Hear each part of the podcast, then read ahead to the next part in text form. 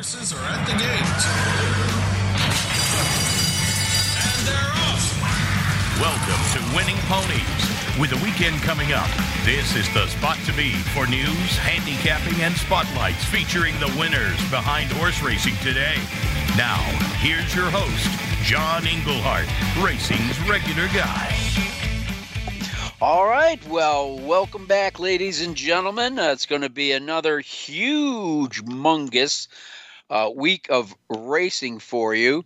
Uh, now, as you recall, we reported last week that because of the wildfires uh, out in um, the West Coast, uh, the air quality was so bad that they they did not want to you know, expose both humans and equine athletes to the elements. So everything's been moved back, and I'll run down the uh, stakes calendar there. It's going to be huge. And uh, uh, our guest, well, one had him on about a month ago when uh, we were talking about going in the Kentucky Derby my friend Tommy Drury, trainer of Art Collector, that I believe right now is picked the second choice uh, versus Authentic in the Preakness Stakes.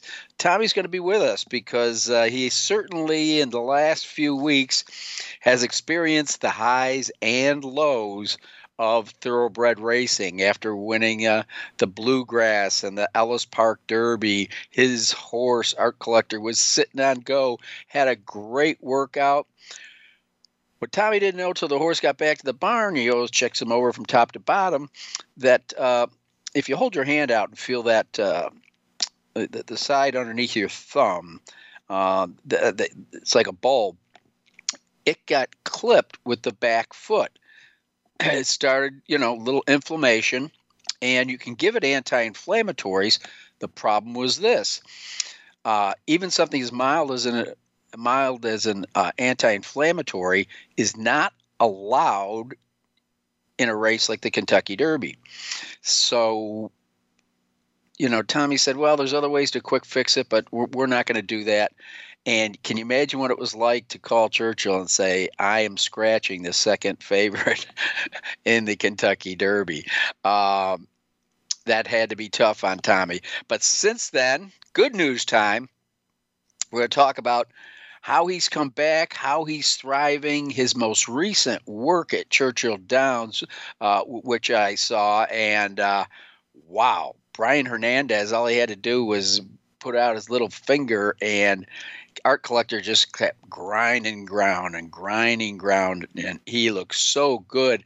And then after he went past the finish line, it was like he didn't want to stop. He wanted to run to downtown Louisville. I don't know who'd want to do that today, uh, but nonetheless, uh, we're going to talk about his development and how, the excitement, what it's like getting ready for the Preakness now, and some of the changes that might have occurred at the training center and things like that. And then we're going to have just a lovable guy that's extremely talented behind the microphone, and that will be none other than the mellow fellow, Pete Aiello will be with us. All right, let's take a look now at that uh, shakeup at uh, Santa Anita. The big one is going to be the awesome again uh, that's bringing out the star attraction maximum security. It's a $300,000 race, but uh, certainly a huge uh, prep race for those uh, that want to get to the Breeders' Cup and the Breeders' Cup Classic. Winning your in is on the line here. Uh, so you've got maximum security, who's just coming off a three length win in the Grade One Pacific Classic after winning the San Diego by a nose. Some people thought he'd lost a little bit of his luster, but that is certainly not the case. He will be reunited, and it feels so good with Luis Saez. Interestingly enough, in this short field, his main competition might come from his own stablemate, Improbable. Improbable's coming off a two race win scheme, both of them grade ones. Santa Anita Gold Cup, and then shipped to Saratoga and took the prestigious Whitney two grade ones with 100 plus Beyers He's every bit as fit as maximum security. So, uh, improbable will probably be the biggest threat uh, to maximum security. Uh, it'll be very interesting. So that's the, the first big one, the grade one, uh, awesome again there at Santa Anita. Uh, then we're going to have uh, do have a nice race on Friday. It's the Eddie D Stakes. Uh, that's for three and up, five and a half on the turf, and it looks like Chaos Th- Theory is going for his third straight win after taking the Green Flash handicap at Del Mar. Uh, that was back on the 22nd. Then uh, the that was the uh, Eddie Reed, and that's going to be a pretty sizable field. Now, uh, that's going to be followed by the Grade Three Chillingworth Stakes. Uh, a Muse, who's a lightly raced five-year-old for Hall of Famer Richard Mandella, comes up a nice runner-up finish in the Rancho Bernardo. That's a Grade Three, and uh, she'll be one uh, to watch. The other ones you want to keep an eye out for: Unique Factor uh, Mother of Dragons, and Into Chocolate. Against that is the Grade Thrill 3 Chillingworth. Then the American Pharoah, uh, that's going to be on Saturday. And uh, uh, a small but talented field for sure. Uh, excuse me. Uh, and uh, in here, it's a Breeders' Cup win, and you're in. And Baffert's going to have the expensive Spielberg, a million dollar Union Rags colt, who has yet to break his maiden, but he he ran second in the Del Mar Futurity to Dr. Schivel, who I don't see in this field. Um, so it will be interesting. Uh, again, anything with Baffert, even if it's a, a, a two time starter, these are two year olds, of course. Um, now, Team Merchants, that's coming out of the uh, uh, Doug O'Neill barn. Uh, he broke his maiden at Saratoga on a second uh, uh, try last month. You want to keep an eye on him. Uh, these are going to be, and then there's the Rodeo Drive Stakes, and this is a $300,000 uh, grade one, the Rodeo Drive. And uh, Del Mar Oaks winner Red Lark is expected to return in this Breeders' Cup win in your end race. It was the Ireland bred filly's first win since breaking her maiden at Santa Anita in February. So, uh, coming out of the Del Mar Oaks, I know that uh, my mother be betting this horse because she loves those Irish breds. Uh, let's see. Uh, continuing on, uh, with the uh, races out at Santa Anita. It's going to be the 2020 Chandelier. Uh, more two year olds. Uh, this time it's fillies and Bob Baffert. Princess Noor, boy, I've really been impressed with her racing. She's a possibility, undefeated in two starts. Uh, the Del Mar debutante, she is something else. Uh, then we got the uh, John Henry Turf Championship, Breeder Cup Turf Contender. United looks to bounce back from a second place finish uh, in the Del Mar Handicap on August 22nd in that race. And then the Santa Anita Sprint Championship, that's a grade two. And Bing Crosby Stakes uh, winner, that was a grade one. Collusion Illusion is expected to seek his fourth straight win in this Breeders' Cup win, and you're in. Then we've got a race named after the great mare Zenyatta. It's the final Breeders' Cup win and you're in race of the weekend. And Venetian Harbor looks to score after losing losing to none other than Swiss skydiver, Speech, and Gamine in her last three outs. That's some talent that this horse has finished behind, and we'll see if uh, uh, the uh, can't be an upset here, or get, to get back in the winner's circle, I should say, for Venetian Harbor. Uh, again, all these races uh, are going to be at Santa Anita. There's a Tokyo City Cup mile and a half. That's a rarity. Uh, and it's expected to include Santa Anita handicap winner Combatant and Argentinian import Miranicure, if I'm saying that correctly. Now, that's a whole lot of racing and it's a whole lot of handicapping. So you're going to want to go uh, to the easy win forms. Man, we had a good day today with winning ponies, easy win forms uh, at Pimlico.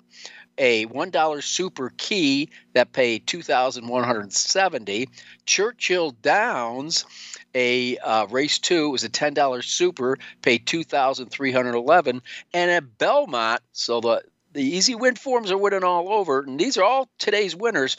Uh, a 50 cent pick five at Belmont paid over $1,600. So don't forget to pull those babies down. And let's see, let's get on to some Preakness news. Uh, Tiz the Law is expected to uh, to pass the Preakness and point for the Breeders' Cup Classic. Uh, his connections just felt like he wasn't really training with vigor after running second in the Kentucky Derby, too authentic, and said, "Well, we'll just wait." And then uh, we still don't know about uh, Swiss skydiver McPeek is on the fence. Uh, she's working strong. She's looking good, but entries aren't tomorrow. So he said, "What's the rush? Uh, we will." Um, We'll uh, take our time, take a look at the field, see what happens. As you know, just ask Tommy. Things can happen just before the races, and it might make his decision one way or the other. All right, got about two minutes to squeeze in last week's uh, selections. Uh, Want to thank Eric Wing for joining us, and. Woodbine Mile, million dollars, a race won two times by Wise Dan, one by Tepin. Many of these horses have gone on to win the, the Breeders' Cup. And the winner in there was, wow, Starship Jubilee, seven year old mare, takes on the younger boys, the oldest horse ever to win the Woodbine Mile. And uh, this horse is just unbelievable 19 wins from 38 starts. Starship Jubilee gets it done. And by the way, if you didn't know, folks, she is by an Ohio Stallion Indy Wind that stands for $2,000 at Poplar Creek Farm. And then the Singspiel, uh, uh, that that was a good one. That went to count again at nine to one, who got up by a length and a quarter over Sir Sahib, and uh, we also looked at the uh, Belmont Oaks Invitational the winner in there as I turn my page uh, was uh, let's see, Antoinette was second. Oh, Magic Attitude, uh, rated in last, put in a strong finish. Uh, Javier Castellano in the saddle. Real quick now, up at Woodbine on Sunday, it was the Summer Stakes. That's a win and you're in for the boys in the juvenile turf, and the winner in there was none other than Gretzky the Great. Nyquist looks like he's going to be some kind of stud, ladies and gentlemen. Gretzky the Great pulled away, came over late, but no big deal on there was no DQ. And then uh, on Sunday, also it was the Lady Spite Spear taking the Grade One Natalma, a win in your in for the juvenile fillies turf. Second in there was Alda, who rallied to get the second spot. All right, we just put 10 pounds in a five pound bag. Time to relax, take a little break, and we come back. One of my favorite people in the world of thoroughbred racing, none other than Tommy Drury. You're listening to Winning Ponies.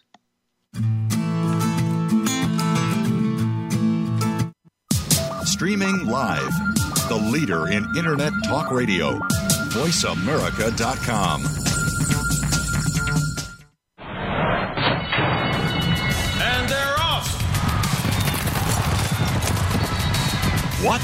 Can't make it to the track? You can still get all the action with winningponies.com, the home of the easy win form, the most accurate predictions on thoroughbreds, quarters, and Arabian horses at most American and Canadian tracks. Whether it be the Triple Crown, Breeders' Cup, Travers, Haskell, or your daily races, don't worry, let winningponies.com make some money for you. Pick, bet, and cheer on live racing from Woodbine and Mohawk Park.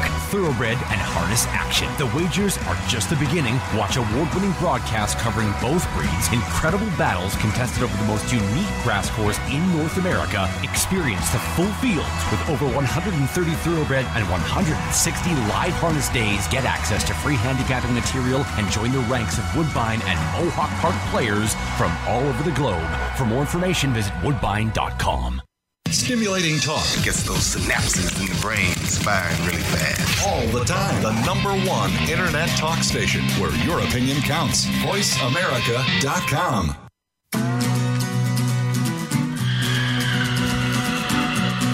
You're tuned in to Winning Ponies with your host, John Englehart, racing's regular guy. The phone lines are open and are toll free 1 866 472 5788 or send us an email at show at winningponies.com. John and our guests are looking forward to hearing from you. Have any tips or comments you'd like to share? Any questions we would be happy to answer? Contact us. Now, back to the show Winning Ponies with John Englehart. All right, back with Tommy Drury, who uh, was so nice to talk to us before the Kentucky Derby, is giving us one more shot before he leaves here in oh, about a week or so to head to uh, the Preakness Stakes. Uh, Tom, have you ever raced at Pimlico? I've never been there, John. I uh, I spoke with uh, I spoke with uh, you know a few people that have been there, and they they've all said that you know that they just go above and beyond as far as how they treat their horsemen and things of that nature. But uh, but I've I've never raced there myself. Well, before we uh, we, we go on, yeah, I, when I was talking to you a couple of weeks ago, I could just feel the uh, anxiety and the enthusiasm and the pleasure of getting to run under the Twin Spires on Derby Day. Um, you just got to tell me, Tom, what what what were your emotions when you bent down and and felt that front left hoof and realized, oh man, we got a little bit of a nick down there and the swelling, and immediately it's like, well, let's relieve the horse uh, from any pain. Uh, describe to me that moment when you came out of the stall and realized, wow, this might mean we can't go in the Derby. You know, John, it's funny. It, I've had a lot of people ask me that question, and you know, the truth be told, I, I think as a trainer, you you become a little bit desensitized to things like that because you deal with it on such a regular basis. Uh, you know, horses don't get in races. You know, you have an injury close to a race. You're, uh, and and you know, I, it it seems like as a trainer and dealing with the numbers that I deal with, we, you know, we have that happen a couple times a week. So. uh so it, it, it, you know, it wasn't something that's new. It wasn't something we don't deal with. It, uh, you know, you try to treat things very matter of fact. And, you know, in this situation, it, it, it actually, you know, we, we knew the Preakness was coming right up behind it. And, and, uh, you know, we just immediately kind of focused our attention towards the Preakness and, and turned the page and, you know, it's time to, time to think about the next one. And we, you know, we got to make sure we got him ready for that one. So, uh, now, you know, had it happened at the, you know, the first of December when there was no races, you know, nothing to really speak of for a few months, then it, it, it certainly would have been a different ball game. But but knowing that we had the Preakness, you know, right in behind the Derby, it, it really it was it you know it, it stung. There's no question about that. But but it wasn't uh, it wasn't nearly as bad as I think a lot of people might might think. Um, and I explained to people at the top of the show that an anti-inflammatory is uh, nothing more than a glorified aspirin, and but still rules are rules, and you're not allowed to have any in your system, and uh, you weren't going to try to take some uh, you know shortcut uh, to get them to the race, and I think a lot of people admire you that for Tommy. Well, you know, you I, at the end of the day, and and I, I think I've said it before. You know, my the the most important job that I have as a horse trainer is you know, I have to be the voice for the horse and I have to be the one to speak up for them when, you know, when something's not right or, or they need a break or, you know, whatever, whatever it might be. And, uh, and there was, you know, I mean, this is, you know, the, I mean, you, you've got to be a hundred percent if you're going to run the Derby. They, you know, you're talking about the best three-year-olds in the, in the country and, and uh, it, it just wouldn't have been, it wouldn't have been fair to him. It wouldn't have been fair to Bruce. Uh, you know, there was just, there was just, there, it was kind of a no-brainer. I mean, it, it you know once we once we saw that he had grabbed himself and saw how sensitive that thing was at that point, you know, okay, the derby's off the table. How quickly can we get this thing fixed and can we make the next one? And that's, you know, we just immediately uh, immediately turned the page and, and and again we we started focusing on the Preakness. Um, Tommy, uh, you, you know, uh, I, I'm the guy that interviewed you when nobody wanted to interview you. You told me one time, and that's why you've been Absolutely. so gracious with Absolutely. your time. but uh, what was it like? Because I've got to guess, pre-Derby, especially pre-injury, the, the, media had to be descending upon you. Was was that a, a different thing for for you to go through? Oh, it really was. It, uh, you know, it's certainly not something that we deal with on a regular basis by any means. And, uh, you know, the thing of it was, you know, I was talking to people all over the country. I mean, I, I, you know, I did a, a radio show in Vegas. I had a guy from California call. I mean, you know, all, eh, literally all over the country. I was talking to to various reporters and whatnot, and and and everybody kept telling me the same thing. They're like, you know, this is a quiet Derby year, and it's like, it's like, man, I can only imagine, you know, where, you know, the typical Derby year where the backside's just flooded with people and press and cameras and things of that nature, and and uh yeah, I mean, I, I I was joking with everyone that I was getting to do the Derby with my training wheels on, and uh it, and even even that way though, John, it was, uh I mean, we, you know, believe me, we were it, it seemed like there was something going on every day. There was somebody we needed to talk to, and and and you know whether it was to to do a story or a podcast or whatever it might be, and uh,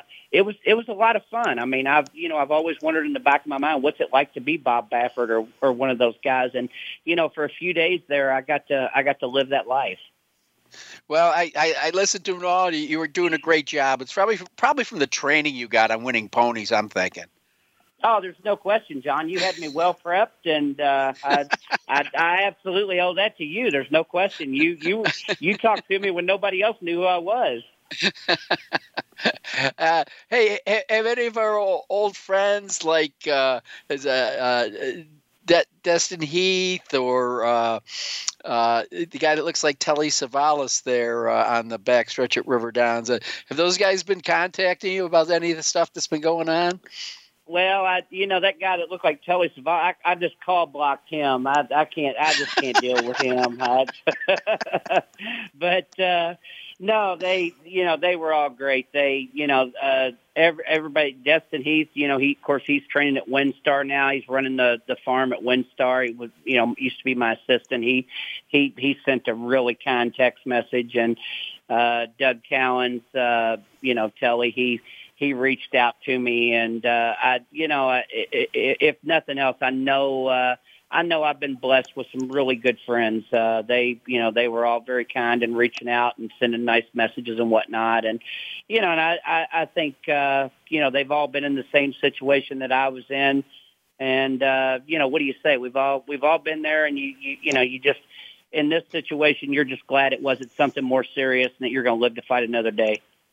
Well, and the people you just mentioned, great guys. You always surrounded yourself with good people. Now, we're going to start to talk about Art Collector, and I have to tell you, I watched his last work, and it's as if he was reading uh, Brian's mind because Brian wasn't asking him to do anything. I was watching his hands, I was watching his back, his knees. He was just he just sat there chilly, not really in a crouch position, and it's like Art Collector just started to pick it up started to pick it up. I saw when, when when he came around the turn, he didn't go wide. He was, you know, he he stayed pretty much close to the rail. He changed leads fluidly, but then things only got better, Tom, in my eyes, and what do I know? But he just seemed to get a little bit stronger, a little bit stronger, a little bit stronger. And when he passed onto the finish line, it looked like he thought, oh, now it's time to start to run because he went around that turn as fast as anybody I've ever seen.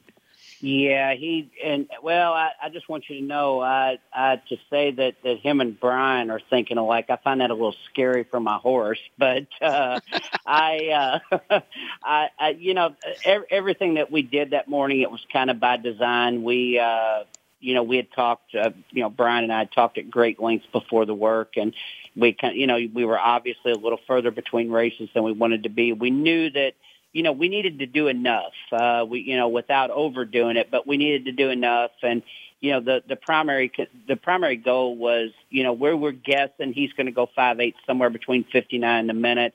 But we wanted to see him gallop on out around that turn back to the three quarter pole, and then if he was good, continue on down the backside. And uh, and that's exactly what he did. I had him I had him from the wire to the uh, three quarter pole in 24 and change and uh, I, you know, I just, I, I just don't think you could ask for any better. He came back, he took one big breath, and pulled out fine, and everything seems to be in good order. So I, I think we're ready to take our best shot with him.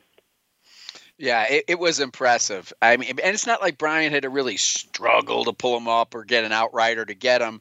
Uh, he kind of took his cue, but it was after he was down the backstretch, as you say. I mean, you know, he didn't fight him at all. He got a lot out of that work. So, what are your plans in the next week and a half as uh, you're finally going to put him on a van and, and go to Pimlico? What, what do you got planned for Art Collector? You know, you know, truth be told, we're kind of back on a maintenance program now. I feel like he got enough out of the work the other day. You know, he we we got what we were looking for with that one where we're two weeks out.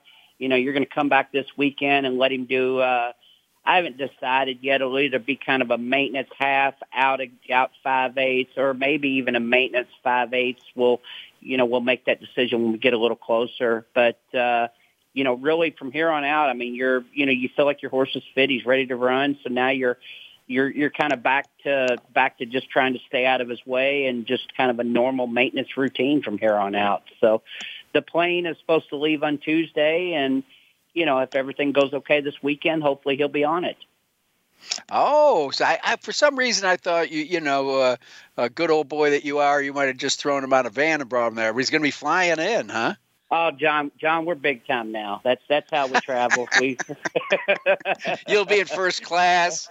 uh, yeah, yeah, he's going first class. I, uh, I, you know, it, it, it's funny. I, I, thankfully, I have the lifelines that I have. I've been able. I've never flown a horse before, so you know, I've been able to kind of reach out to some guys that I work for. Al Stall, I discussed it with him. Uh, Neil Howard and I had a conversation today at Churchill about it, and uh, you know, fortunately, some of these guys that I work for at the training center, they've done this a million times, and and and they've been kind enough to to offer details and things of that nature. So it's uh, you know, I'm pretty comfortable with it. It sounds like he's going to leave uh, around lunchtime on Tuesday. He'll be he'll be in his stall at Pimlico by feed time that afternoon, and it really won't be that big a deal. Um, you know, obviously the next morning, Wednesday morning, he'll train at Pimlico, and and I, I don't foresee us doing a lot once we get there. It'd be, you know, you're just kind kind of keeping him keeping him moving around a little bit, maybe school in the paddock once, and lead him over there and run him.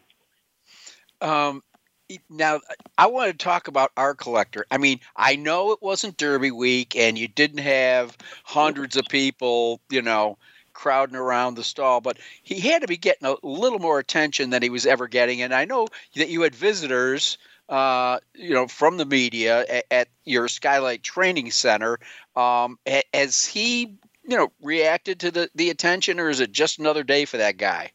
You know, I'll tell you, John, he's such a classy individual. He's one of those that, uh, you know, we, when you're heading to the racetrack with him in the mornings, it's like walk three steps, and then he stops and pricks his ears and kind of checks everything out. And you know, then you get him to walk off three more steps and he stops and pricks his ears and checks everything out. And he's just, you know, he, he he's really such a classy individual and he's been great as far as seems like he kind of enjoys the attention. And you know we've had some kids out to to see him and whatnot and get their picture with him and things of that nature. And uh you know he's you know for being a three year old colt he's he's just a very very kind horse. He's very well mannered he's very easy to be around uh, you know, my 16 year old daughter was grazing him the other day. Uh, you know, of course she, she's obviously a horse person herself. Right. But, uh, but I had no problems, you know, putting him in her hands and, and, uh, just, you know, he's just, he's just, he's just a pleasure to work with. And that, as a trainer, that makes your job so much easier because,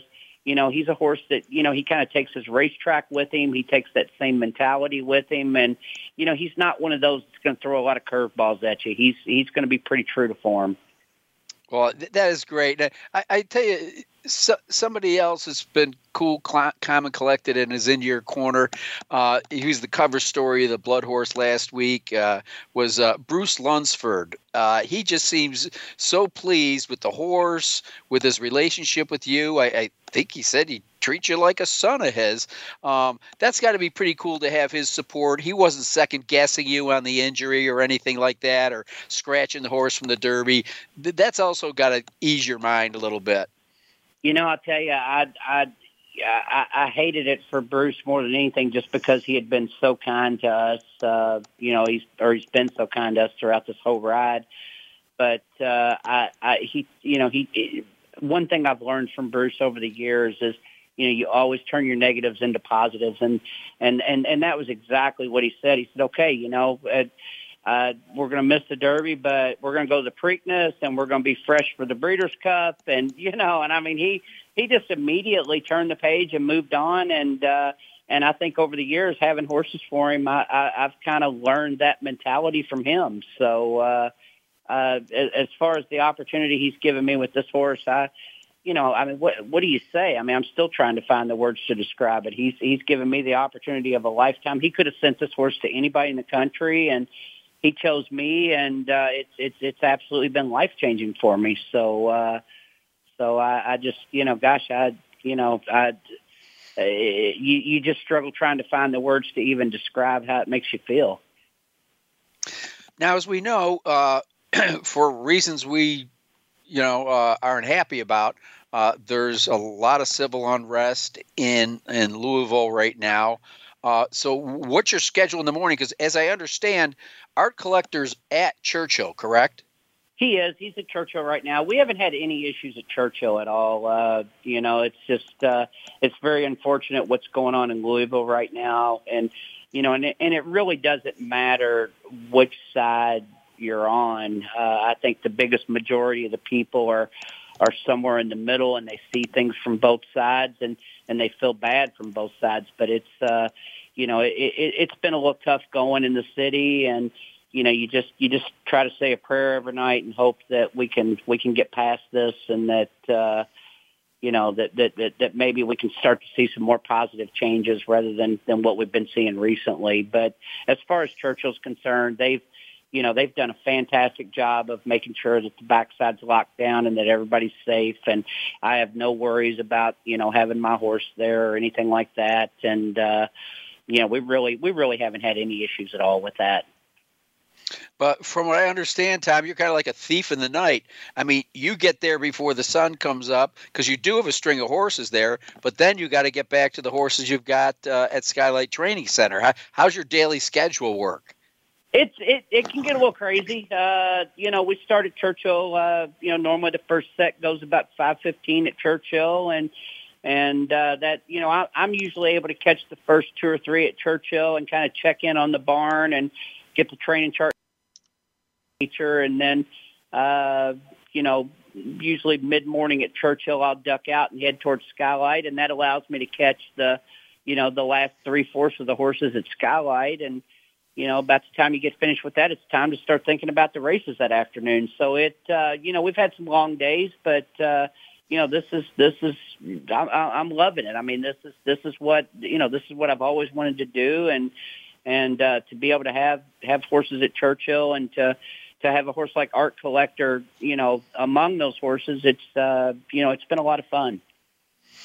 Well, as you know, you certainly know more than any. Uh, anything can happen leading up to a big race, and we see that uh, you know Tiz the Law just uh, wasn't really in the bit when he got back to Belmont after the Derby. So uh, that, that that's that's one big bear uh, that you won't have to contend with. And uh, uh, Kenny McPeek still hasn't decided on Swiss Skydiver, though he's probably waiting to see if you're changing your mind because uh, you, you know uh, you looked awful good beating Swiss Skydiver uh, in the Blue Grass. So you know there's different things that can happen, and you know, I mean there's there's one we don't know about, but we do know that Tiz the Law won't be there. And uh, I understand Authentic is still looking pretty good in the mornings, too. Yeah, Authentic's doing well. I mean, his breeze, you know, it's funny. Uh, I, I felt like just, you know, from my point of view, I felt like Art Collector and Tiz, uh, I'm sorry, Authentic, I, I, I felt like his and Art Collector's breezes were, were very similar the other day. You know, they were very, very close within their time. They, they both kind of worked the same way. They just, you know, nice long hold and just kind of cruised around there. I think we were in a situation where we needed to do a little bit more than they did because they were coming off of a race. Uh, some people, excuse me, some people have said that, you know, our gallop out was a little better and this, that, and the other, but I think that was more by design. You know, if I was, if I'd have ran in the Derby, then my instruction to Brian would have been, hey, we just ran a mile and a quarter. We don't need much. Let's just let him right. cruise along you know, don't worry about galloping out a whole lot. I, I don't know that I, I really make a whole lot of that. I think, you know, you had two nice horses breeze that morning. They both did exactly what they were supposed to do. And I would guess that Bob Baffert's as high on his horse right now as I am mine. Well, Tommy Drury, it has been a pleasure uh, not only speaking you with you, but you know, w- watching this whole scenario uh, unveil itself. And uh, you know, there's a whole lot of little guys that are going to be in your corner when they open the gates down there at Pimlico. Well, I sure appreciate you having me, John. And and uh, as I said, I'd, I'd I don't know that I'd be here without you, John. You might have been the one to put me on the map. So uh, I, I think I might owe this all to you. uh, well, feel free after you win the Preakness to say that on national TV, okay? yes, sir. We'll do it. Everybody be scratching their head and they'll say, "Who the hell is that guy?" all right, Tommy. Well, I'm going to let you go now. Thanks a million, and uh, we're wishing you all the world, and we'll be rooting for you. I'll try not to ride him too hard because you know there's animal cruelty laws out there, and me being on a horse's back is just not right. Yes, sir. Thank you. Thank you for having me, John. All right, that's Tommy Drury. I met him many, many years ago at a little old beautiful track by the name of River Downs, where I met our next guest. Actually, I met him uh, out in Arizona, but I got to work with him at Little Old River Downs, and now he's reached the heights of race calling. The mellow fellow, the Mound of Sound, none other than the voice of Gulfstream Park, Pete Aiello. We'll be right back.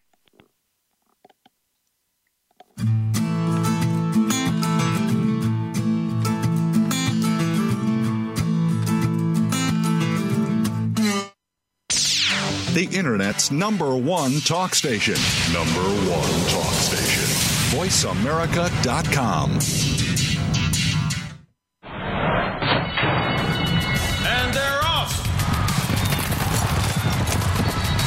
What? Can't make it to the track? You can still get all the action with winningponies.com, the home of the easy win form, the most accurate predictions on thoroughbreds, quarters, and Arabian horses at most American and Canadian tracks. Whether it be the Triple Crown, Breeders' Cup, Travers, Haskell, or your daily races, don't worry, let winningponies.com make some money for you. Pick, bet, and cheer on live racing from Woodbine and Mohawk Park.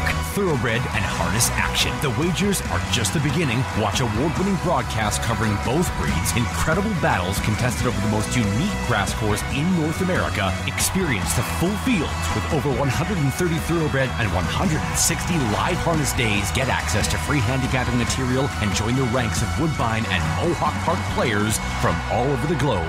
For more information, visit woodbine.com. Follow the Voice America Variety channel on Twitter. Our hosts always have something to say, and we know that you do too. We tweet on today's hot topics, and you're welcome to follow us. Speak up and join in at Voice AM Variety. That's at Voice AM Variety.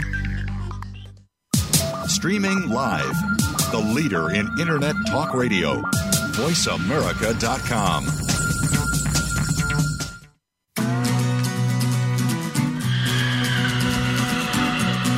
You're tuned in to Winning Ponies with your host, John Englehart, racing's regular guy.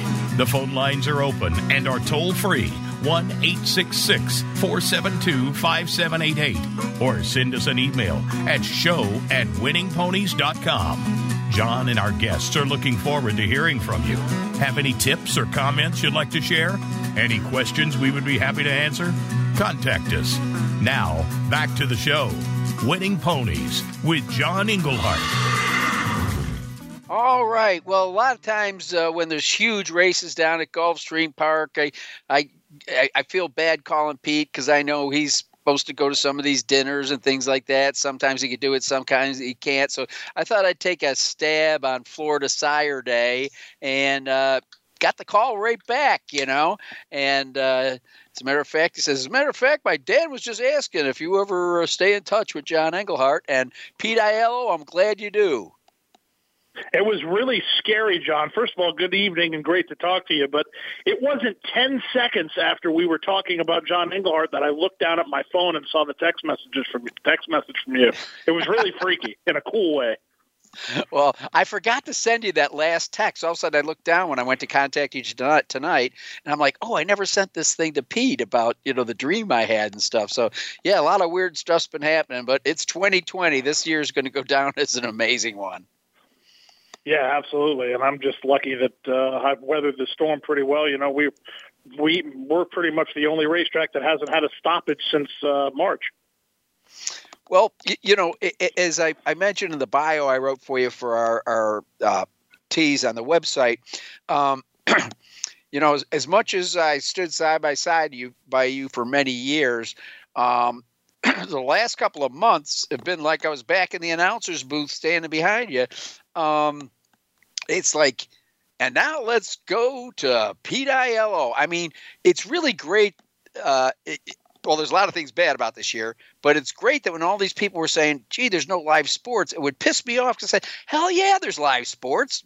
Turn on Fox Sports, turn on TVG. And it, it, it just seems, I, I would say, you know, eight out of 10 times when I turn it on, there's the voice of Pete Aiello. So you and racing are getting more exposure than we ever have in our life, I think.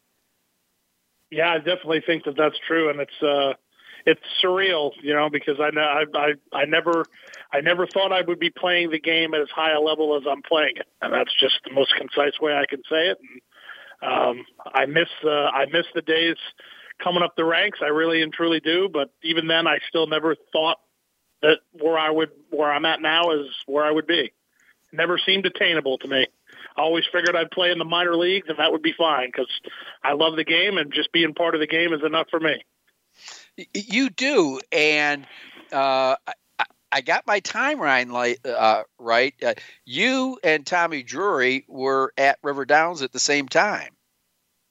Yeah, we sure were. I uh, there's an infamous story that Tommy loves loves me to tease him about to this day, and I certainly love teasing him about it. He had a horse uh, named Peyton's Pistol that was in a race that was supposed to go on the turf and ended up coming off the turf, and um, I said to him before the race, I said, if this horse gets beat, you should turn in your trainer's license. And he laughed. And, and I said, I'm just letting you know, if this horse gets beat, I'm going to be real mean to you on the air. He goes, well, that's fine. He goes, I'm one to nine. I deserve it. So sure enough, Peyton's pistol turns for home on top and gets a little tired late. And uh, I couldn't help myself. I said, Peyton's pistol has officially run out of training. And Tommy says to this day, that's one of the funniest things anyone's ever said about his horses. I love it. Well, those those were uh, you know. Uh, not, not that we're uh, getting old and standing on the lawn shaking our fist at the moon, but you know, racing was so much fun back there. You know, we we had uh, unsanctioned events uh, like the Denny Moore, you know, chicken fry. I mean, what I remember. I went to like the that. very last one. Yeah, yeah. I mean, and uh, just... the walk of Al also is something I really wish that fans could uh, could go back and re- relive, myself included, because I that I loved that. And for the benefit of your listeners who have absolutely no idea what we're talking right. about, we had Tell a them.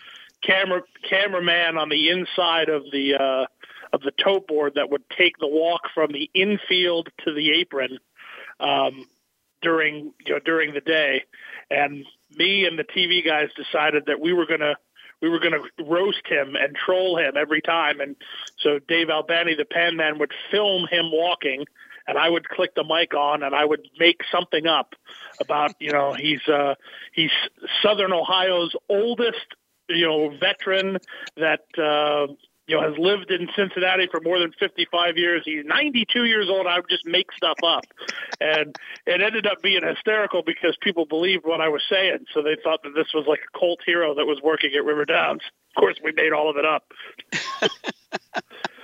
yeah, the walk of L. I love that. Well, after a while, he embraced it. You know, he'd look up at the yeah. camera, give everybody a hidey ho with his hand. You know, and you know, it was just like stuff like that that that we did. And you know, Ed Meyer was our marketing guy back then. Had, had a lot of chuckles with him. Uh, it, it was fun, and, uh, and and actually pretty low pressure at the time, even though. With your past history, it was one of the better tracks you had called at during your career. Well, it was the very first one that I was ever employed full time at. So to me, it was a very, very big deal. And it was, you know, looking back on it now, especially with, you know, the advent of some, you know, social media folks that love it when I say easy money. You know, the, the, the genesis of that phrase was at River Downs, where I was looking for something to say. And, you know, I was literally just kind of honing my craft, so to speak, and just trying to see what works and what doesn't work. And fortunately, Cincinnati was a perfect place to do that.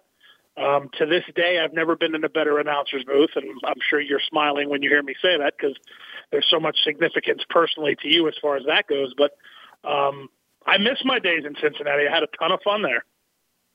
Well, you know, it, what's fun for me, Pete, is watching your evolution. Not that you ever sucked, but watching you. I remember in the beginning, you were always trying to fit 10 pounds in a five pound sack. And I think I would yep, take a sticky sheet and put it up there and say, slow down, just slow down.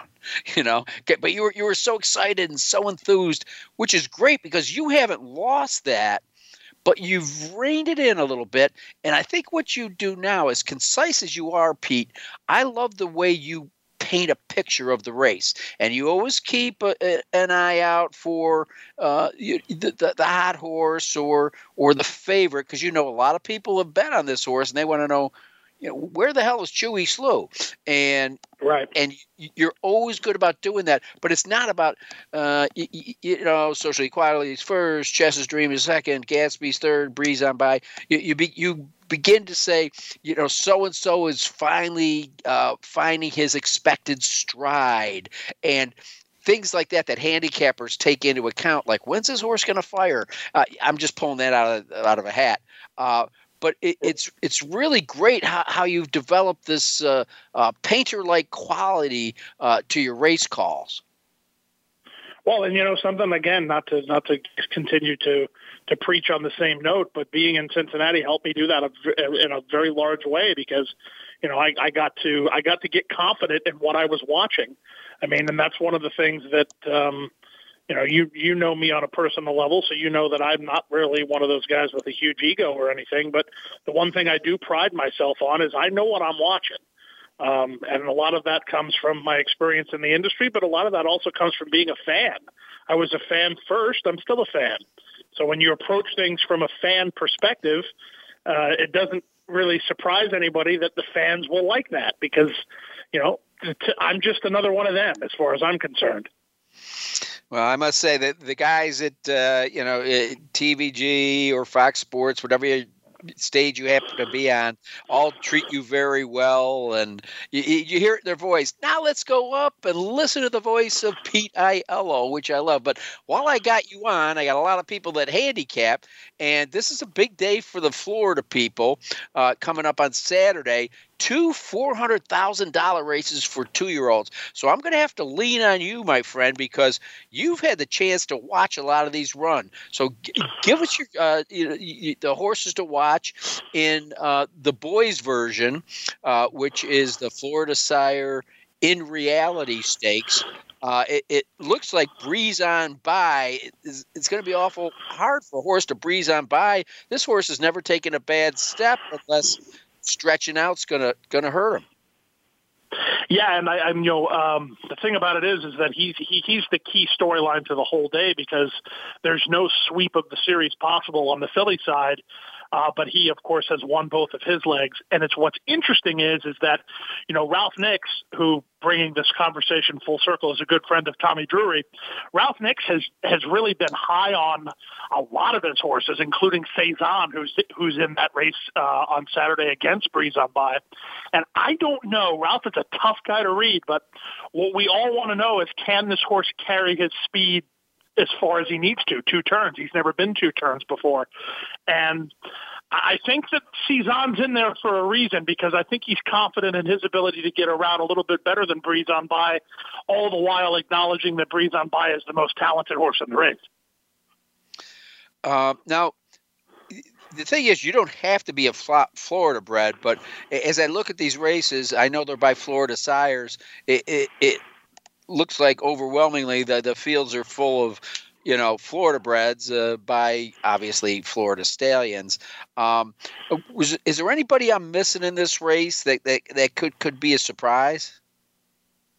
In the boy division, I don't think so. I think the Filly division is a heck of a lot more intriguing. I mean, the boy division is going to be, you know, to, to borrow a phrase that you used to use all the time, will breeze on by stub his toe. If he stubs his toe, then the race becomes wide open. But just purely on what we know and what has been established on form to this point, I, you know, he's going to be one of those horses that is going to be a very, very hard horse to catch. I don't know. I think he has to beat himself, as, as I guess what I'm saying. Um, now, the configuration of the first finish line course at a mile and a 16th lends itself to his running style too. So he's going to be given every opportunity to get the sweep. And you know, from a Florida racing fan perspective, I hope he does it. It hasn't been done since Three Rules did it in 2016. Well, let's talk. Let's talk about the girls and also the configuration of Gulfstream because um, you start kind of close to the turn, uh, but uh, I, I, assume they finish at the regular finish line, or is that like Keeneland where you got no, two it's? A, it's a first finish line. Since we're a mile and an eighth oval, if we started a mile and a sixteenth, uh, it would be pretty much right into the first turn, giving a huge disadvantage to anyone drawn on the outside. So we have a first finish line. Um, to configuration for a mile and a sixteenth. So they start at the mile and an eighth starting point, and they just finish a sixteenth of a mile sooner. Well, uh, I'm, I'm seeing uh, one of the girls that just missed being able to sw- uh, sweep it, and that would be Princess Secret, who, uh, shall we say, stubbed her toe in uh, the Desert Vixen uh, to go JoJo Go, who's going to be a foe in this race.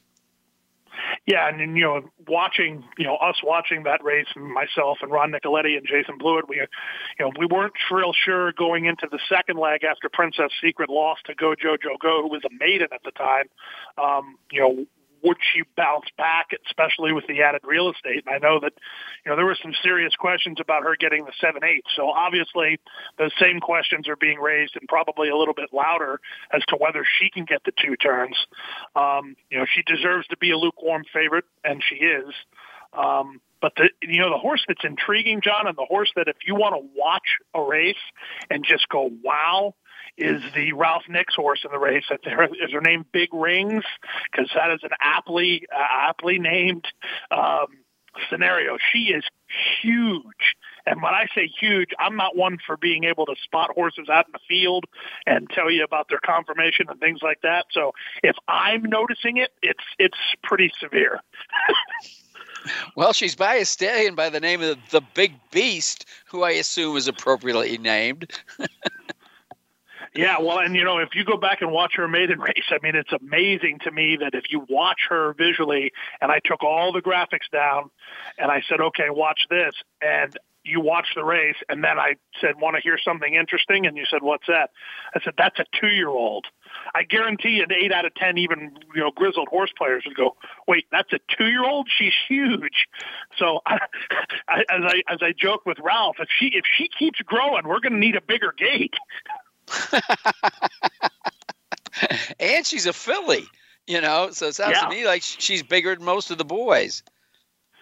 Yeah, she she definitely is, and I think that um, you know it's a it's a big ask to go from a maiden allow a maiden special weight win to a four hundred thousand dollar stake, and to go from one turn to two turns doing it, and so she's going to be asked a lot of questions that we don't know the answers to. But uh, her maiden win was awfully impressive. Well, what sh- what should we know about O Deborah, who uh, bested uh, Go Jojo Go in, in uh, the last start? Because uh, you know this looks like it's a horse that uh, it, again Ralph Nicks, you know, could uh, get the job done in here. You know, I mean, a lot of these well, horses he, are only running their third race of their career. Well, and the thing about um, about O Deborah was that she got a pretty um, lackluster figure when she broke her maiden.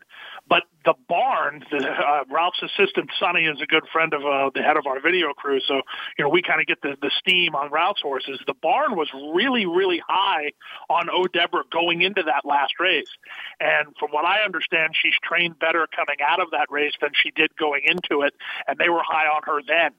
So uh, I, I certainly think that she's a horse that has a huge chance.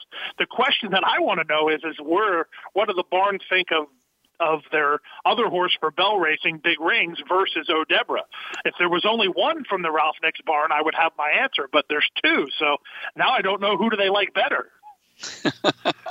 well, Pete, thanks a million for your input. Want to point everybody to uh, you know uh, turn on your signal wherever you are, whatever track you are, uh, and uh, watch Gulfstream this week. I, I only uh, picked a couple of races because there's so many good ones. Pete Aiello, thanks so much for joining us. It was uh, great uh, re- renewing uh, conversation with you and uh, reflecting on the past because those were fun days, Pete. They certainly were. It's always a pleasure to talk to you, John. Thanks for having me on. All right, two great guys, Pete Aiello and Tommy Drury. Uh, it was uh, great to watch them develop and see them now at the top of their game. Want to thank you again, Winning Ponies. We had three huge winners today busy, busy weekend between Gulfstream and Santa Anita. Pull down the easy win forms at Winning Ponies. I'm John Englehart. Thanks for listening. Remember, when you go to the races, bet with your head, not over it.